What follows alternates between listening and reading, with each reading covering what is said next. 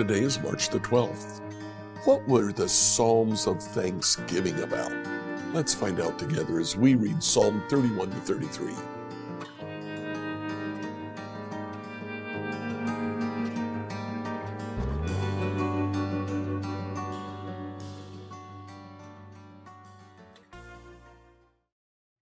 A couple of weeks ago, we looked at uh, four different types of psalms. We saw that there were psalms of lament, which are also, it's not so much about sadness, it's about a petition. We saw psalms of thanksgiving, psalms that were liturgical psalms, and then psalms of wisdom. As you read Psalm 31 to 33, you see three different types of psalms. Psalm 31 is a psalm of lament. It starts with a petition. Oh Lord, I've come to you for protection. Don't let me be disgraced. There's the petition, and David builds on that through the rest of the psalm. Psalm 32 is a psalm of thanksgiving. Verse 1 Oh, what joy for those whose disobedience is forgiven, whose sin is put out of sight. And then Psalm 33 is actually a liturgical psalm. Let the godly sing for joy to the Lord. It's fitting for the pure to praise him. And David goes on into why people should praise the Lord. Now, we want to focus more specifically on the Thanksgiving Psalms. Thanksgiving Psalms are very, very simple. First of all, the psalmist, in this case David, looks back at his own life. Now, in a psalm of thanksgiving, you might look back at the history of Israel. Several psalms do that. You might look at something that has just happened. Again, several psalms do that. But in this particular psalm, David uh, looks back at his life. And uh, look at what he says in verse 3 When I refused to confess my sin, my body wasted away. Then in verse 5, he says, finally, I confessed all my sins to you. I stopped trying to hide my guilt. And then he goes on about the good things that happened to him after he did that. Then, after talking a little bit about history, you talk about Thanksgiving. And that's exactly what David does. Verse 6 Therefore, let all the godly pray to you while there's still time, that they may not drown in the floodwaters of judgment. David finishes the psalm with thanksgiving. The final verse Rejoice in the Lord and be glad, all you who obey him. Shout for joy, all you whose hearts are pure. Enjoy reading Psalm 31 to 33. Psalm 31 through 33, New Living Translation. Psalm 31.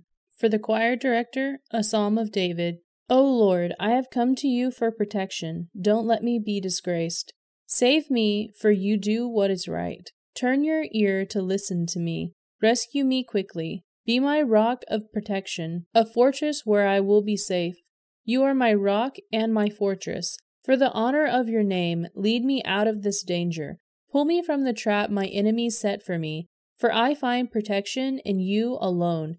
I entrust my spirit into your hand. Rescue me, Lord, for you are a faithful God. I hate those who worship worthless idols. I trust in the Lord.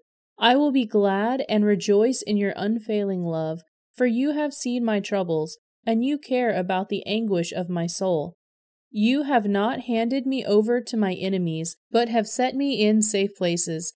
Have mercy on me, Lord, for I am in distress. Tears blur my eyes, my body and soul are withering away. I am dying from grief. My years are shortened by sadness. Sin has drained my strength. I am wasting away from within. I am scorned by all my enemies and despised by my neighbors. Even my friends are afraid to come near me. When they see me on the street, they run the other way. I am ignored as if I were dead, as if I were a broken pot.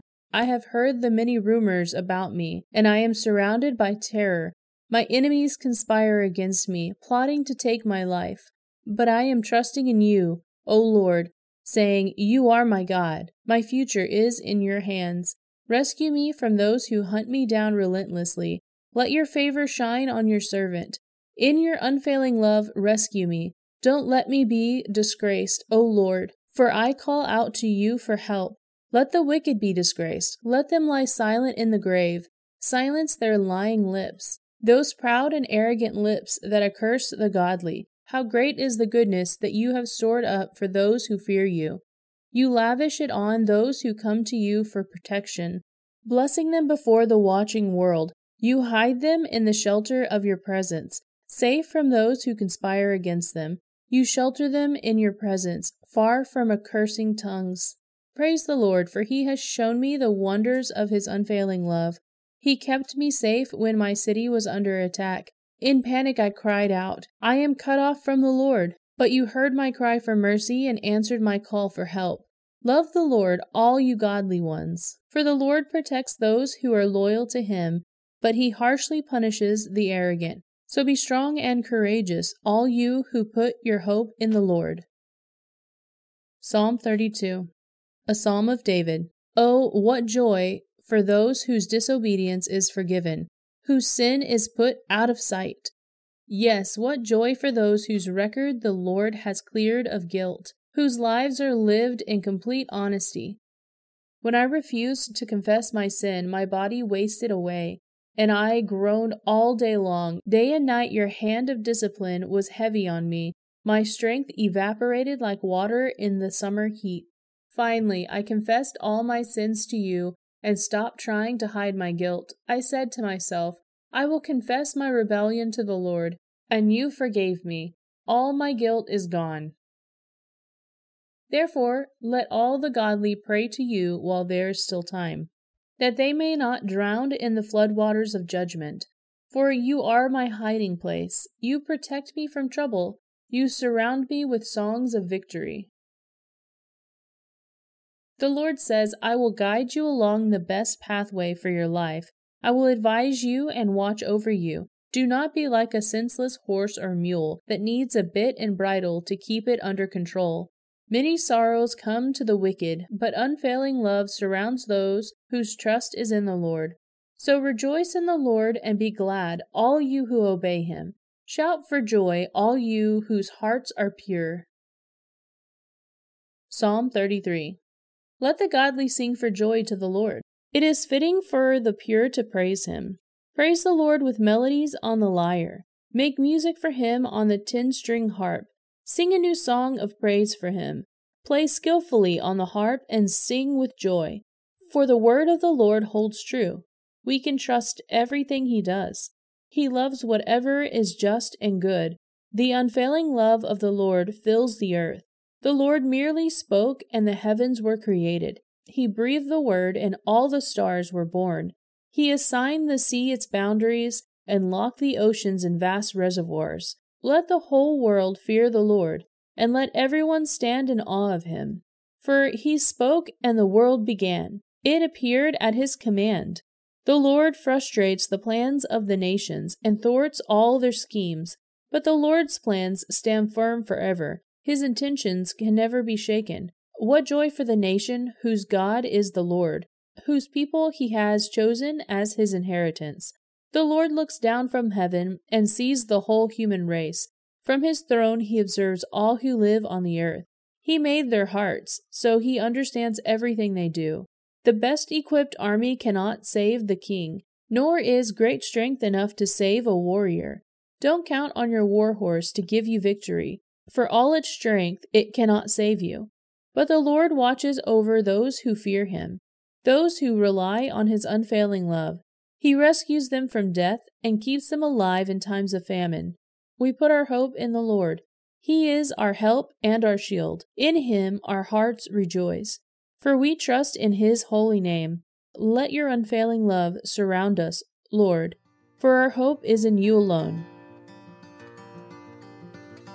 Scripture reading by Emily Herrera. Like, follow, and subscribe to this devotional on whatever platform you use to listen to it. Email your questions to us at questions at becomehope.com. Tomorrow, we'll answer the question Who led Israel after Moses?